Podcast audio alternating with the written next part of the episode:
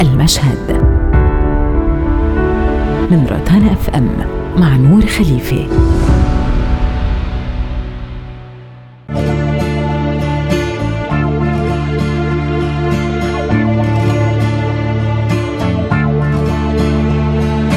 الدهشة هي أول شعور رح بيصيبك لما تشاهد أول عشر دقايق من فيلم Wild Tales أو اسمه الأصلي Relatos salvajes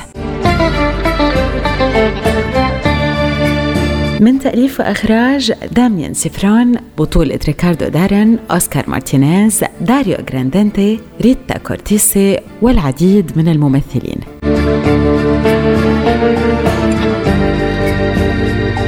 تم اختيار فيلم Wild Tales كأحد أفضل أفلام 2014 وأحد أكثر الأفلام الصادمة على مدار تاريخ السينما بأكمله وترشح لأوسكار أفضل فيلم أجنبي. ونافس بمهرجان كان على السعفة الذهبية وصنف على موقع IMDb الفيلم رقم 193 بقائمة أفضل 250 فيلم بتاريخ السينما.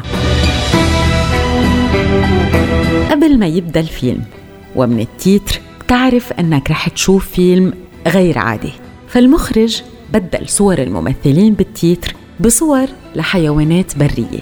مع كل اسم ممثل يظهر على الشاشة منشوف صورة حيوان بمواقف مختلفة.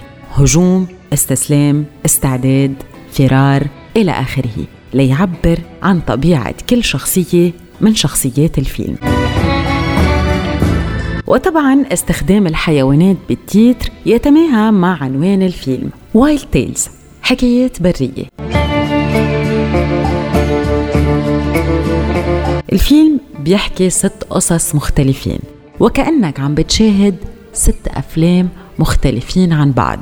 كل قصة من القصص غير متصلة بالأخرى ولكن بيجمعهم نفس الموضوع. الانتقام.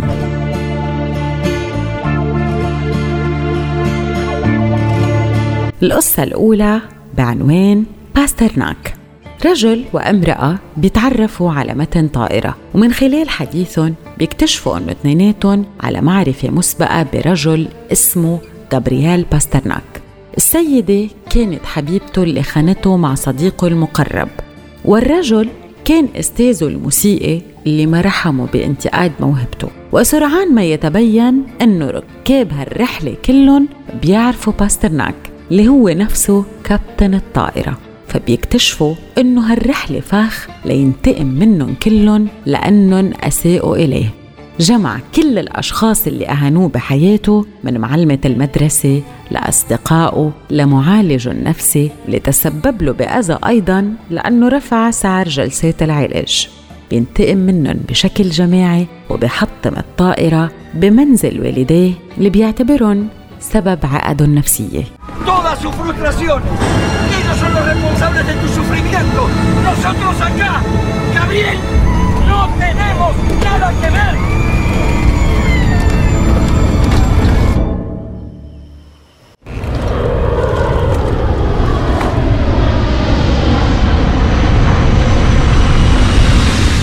القصة الثانية بعنوان ذا راتس يدخل سياسي فاسد إلى أحد المطاعم تتعرف عليه النادلة إنه هيدا الشخص اللي كان السبب وراء انتحار والدها ومضايقة والدتها وتعذيبهم. بتخبر الطباخة اللي بتشتغل معها إنه حابة تهينه فبتستغرب الطباخة باعتبار إنه الإهانة فعل كتير سخيف نسبة للظلم اللي تسبب لها فيه وبتقنعها إنه لازم تنتقم. بتطرح عليها أنه تحط له سم للفئران بطبق الأكل اللي طلبه. بترفض النادلة. إلا أنه الطباخة بتحط السم بإيدها كونه شخص ما عنده أي رادع وما عنده مشكلة مع السجن اللي بتعتبره أفضل من العالم الخارجي الوحشي فيديو؟ إيه Ese tipo es de mi pueblo. Usurero. Un mafioso. Nos remató la casa y por su culpa mi papá se terminó suicidando. Dos semanas después del entierro, se trató de levantar a mi mamá. le acosó tanto que nos tuvimos que venir para acá. ¿Sabes cuántas veces soñé con tenerlo así?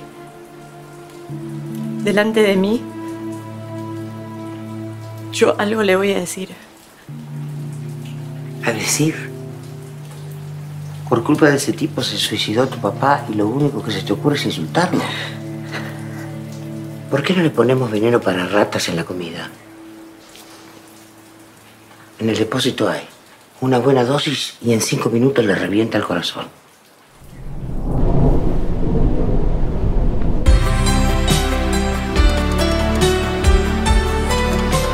القصة الثالثة The Strongest رجل أعمال شاب وسيم يقود سيارته الرياضية الجديدة بتلاسن مع سائق سيارة متواضع بيشتمه بكمل طريقه. ومن بعد ما يقطع مسافة بيتعطل دولاب سيارته. بيلحقوا الرجل اللي انشتم وبيهينوا بأبشع الطرق وبيتعاركوا بأقصى درجات العنف.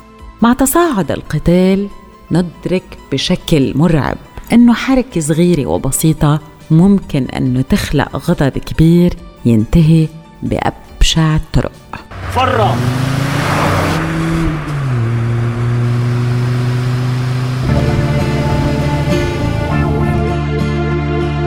القصة الرابعة بعنوان بومبيتا. يلعب ريكاردو دارن دور مهندس خبير بالمتفجرات عادة بيستعينوا فيه الدولة بمشاريعهم الضخمة. بيتأخر على حفل عيد ميلاد بنته لأنه سحبوا له سيارته من مكان كان صافف فيه لحتى يشتري الجاتو مع أنه ما في أي تحذير أنه ممنوع ركن السيارات.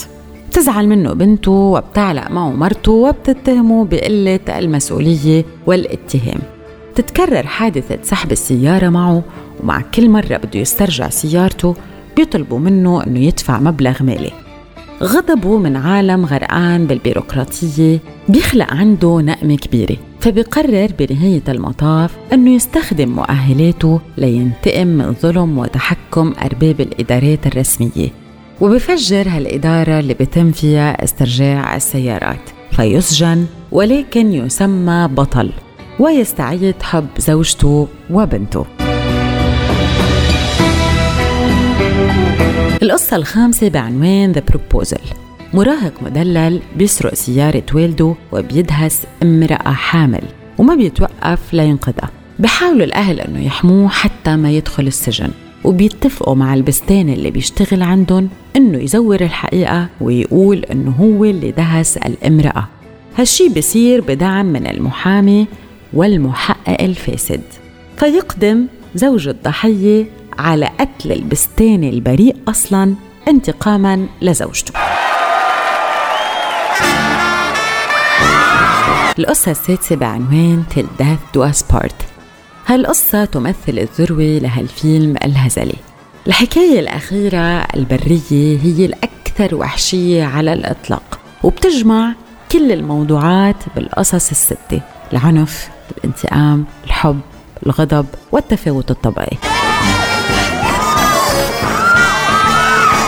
بتبدأ القصة بحفل زفاف فخم مثالي فرح سعادة العروس والعريس طايرين على القمر لحد ما تكتشف العروس إنه عريسها خانة مع أحدى السيدات اللي عم تحضر عرسها. بتحزن ولكن سرعان ما تقرر الانتقام. بتخونه مع طاهي يعمل بالأوتيل وبشوفها وبتخبره إنه رح تبقى معه وتاخد كل أمواله وتخونه مع أي شخص بتصادفه قادر يبين لها شوية حب. تتصاعد الأحداث بشكل هستيري والغريب بالنهاية إنه هالعنف أو الانتقام والأذى اللي تسببوا فيه لبعض قربهم لبعض أكثر وما فرقهم. بين كل هالقصص الستة اللي حكيت لكم عنها صحيح إنه في شيء مشترك بيناتهم وهو الانتقام. ولكن بحسب المخرج الموضوع هو متعة فقدان السيطرة مش فقدان السيطرة ولكن المتعة ليشعر فيها الإنسان وقت يفقد السيطرة وينفجر. يقول مخرج الفيلم داميان سفران على الأغلب كنت سأدخل السجن لو لم أصبح مخرجا. وكأنه عم يقول إنه كلنا عنا دوافع وحشية وانتقامية ولكن منروضها أو منفرغها بمحلات تانية مثلا بالسينما وقت سئل بأحدى اللقاءات عن أخطر فعل انتقام قام فيه قال لهم إنه الانتقام بيرتبط كتير بالخيال والسينما لأنه شي بخيالنا إلا أنه نحن ما بننتقم بس موجود بنفكر فيه لهيك بنصنع هالمشاهد وبنتخيل هاللحظات اللي لا تأتي أبدا ليش؟ ليه ما بننتقم؟ لأنه منقيس العواقب. أما الحيوانات ما بتقدر تقمع نفسها وغرائزها هي اللي بتمشيها. إنسان قادر أنه يقمع غرائزه ولكن قمع الغرائز يثير الأحباط والغضب. فمنعيش مع الغضب والإحباطات. بس أوقات البعض بيفقد السيطرة والبعض ينفجر. هالفيلم تحديدا عن الناس اللي بتفقد السيطرة؟ بيقول المخرج صح إنه في كتير خيال بالفيلم ولكن في كتير واقع وكلنا بمحل عنا نقطة انهيار. وبيقول إنه هو نفسه عمل قصص ما كان بيتوقع إنه يقدر يعملها.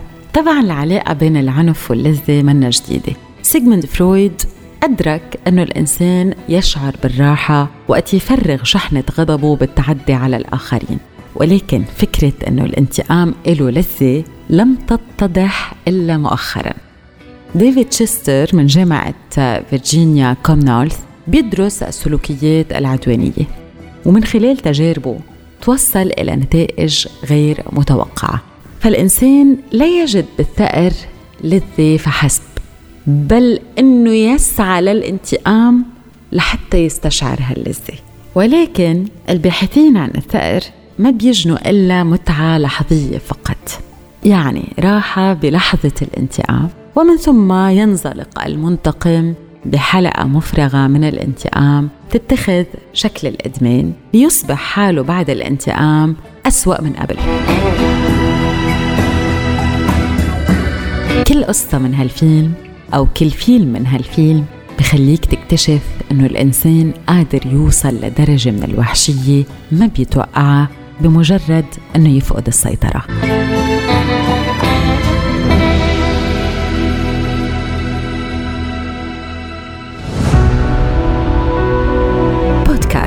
المشهد. من روتانا أف أم مع نور خليفة.